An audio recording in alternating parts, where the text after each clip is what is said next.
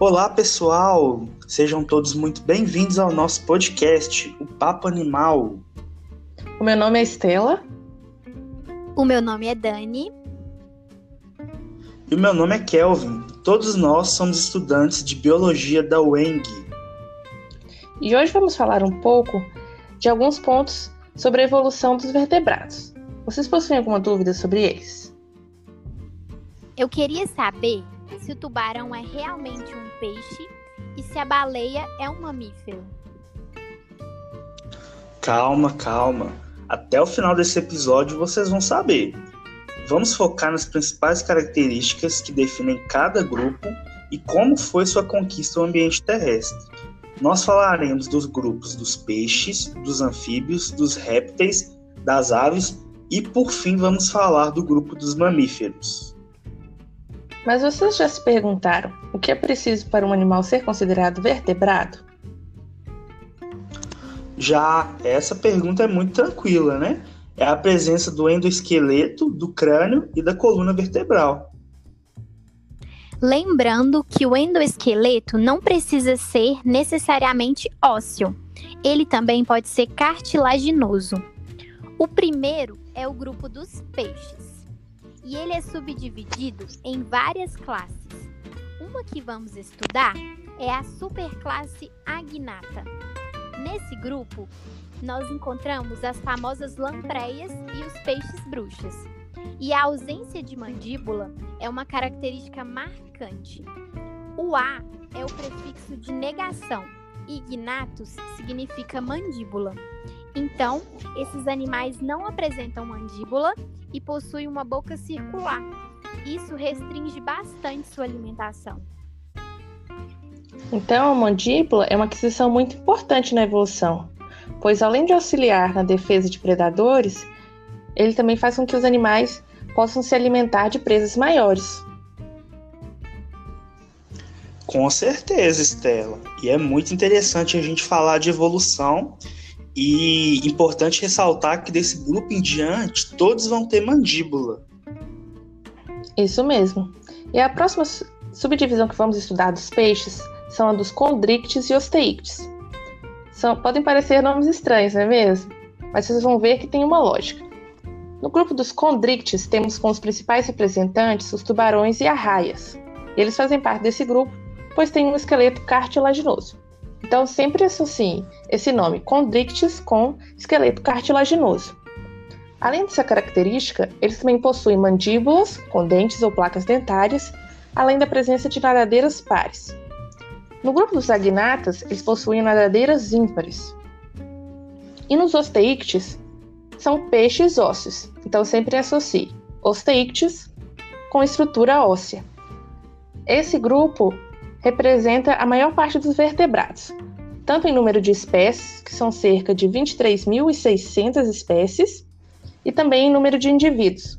Eles ocupam tanto água salgada ou doce e também águas rasas ou profundas. Interessante. Então, o próximo grupo que nós vamos falar é o grupo dos anfíbios, que são animais que ainda não conquistaram definitivamente o meio terrestre. É, esses animais ainda apresentam uma fase larval, né, que é aquática, e apresentam a pele lisa e úmida, rica em glândulas e sem escamas. Além disso, eles têm possuem respiração cutânea, né, que é uma respiração pela pele, que complementa a respiração pulmonar. Isso faz, gente, com que o grupo tenha uma grande dependência do meio aquático. E com certeza, pessoal, você já viu um anfíbio pulando por aí na beira das lagoas, né? Porque esse grupo é constituído principalmente pelos sapos, pelas rãs, pererecas e salamandras. Ah, e uma coisa interessante: o sapo é uma espécie e rã é outra. Então existe sapo macho e sapo fêmea, assim como nas rãs. Já no grupo dos répteis, temos as tartarugas, jacarés, lagartixas, por exemplo. Há uma independência muito maior da água. Isso se deve ao corpo revestido por um material muito rígido, o que dá a eles uma tolerância muito maior à desidratação. Além disso, o ovo de casca dura permite que seus embriões possam ficar protegidos contra a desidratação e não precisam ficar na água. Eles são animais exotérmicos, ou seja, não conseguem manter sua temperatura corporal. Dependem do meio externo para regular sua temperatura e limitam-se às regiões mais quentes do mundo. Isso mesmo, Dani. Também acho que todo mundo já viu um calango tomando sol na rua. Ah, é verdade. Não podemos deixar de citar também o desenvolvimento de casca em seus ovos, né? Cascas córneas ou calcárias. E aí, já falando das aves, né, surge uma característica importantíssima, que é a autorregulação corporal, que na verdade é chamada de endotermia, né? E aí nesse grupo também é, há a presença de penas e de bico.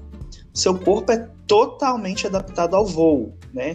E uma dessas características, né, que contribuem para o voo são os ossos pneumáticos, que são muito porosos e tornam o peso da ave mais leve. Sempre que a gente for pensar em ave, a gente pensa em adaptações para o voo, pessoal.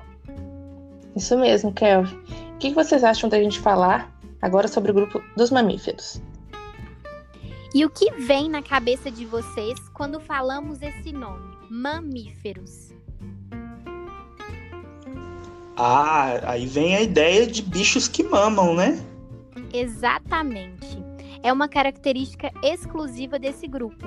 Além da presença de pelos que auxilia na endotermia, junto a eles temos as glândulas sebáceas, que produz sebo, e as sudoríparas, que produzem suor. Sabia que cães e gatos não possuem glândulas sudoríparas? Outra característica importante é o encéfalo, que é muito desenvolvido. Um ponto interessante é que nós humanos não costumamos refletir sobre o fato de que somos mamíferos e nos sentimos muitas vezes mais importantes que os outros animais.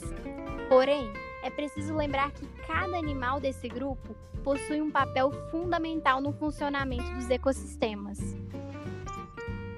É verdade, Dani. E o que vocês acham de agora a gente fazer algumas perguntas que geram muita curiosidade na população? Vamos. Bom, vamos sim. Então, para começar, o voo é uma característica exclusiva de aves? Essa é fácil, não, né? Porque os morcegos, por exemplo, são mamíferos e também possuem capacidade de voo. Isso mesmo. E o ovo com casca dura é exclusivo de réptil e ave? Também não. Existem mamíferos que são ovíparos, como por exemplo o ornitorrinco. Então é isso, pessoal. Eu espero que vocês tenham curtido bastante o episódio de hoje e aprendido muito. Pessoal, nos vemos na próxima. Até mais. Obrigada, gente. Até mais, obrigado, gente.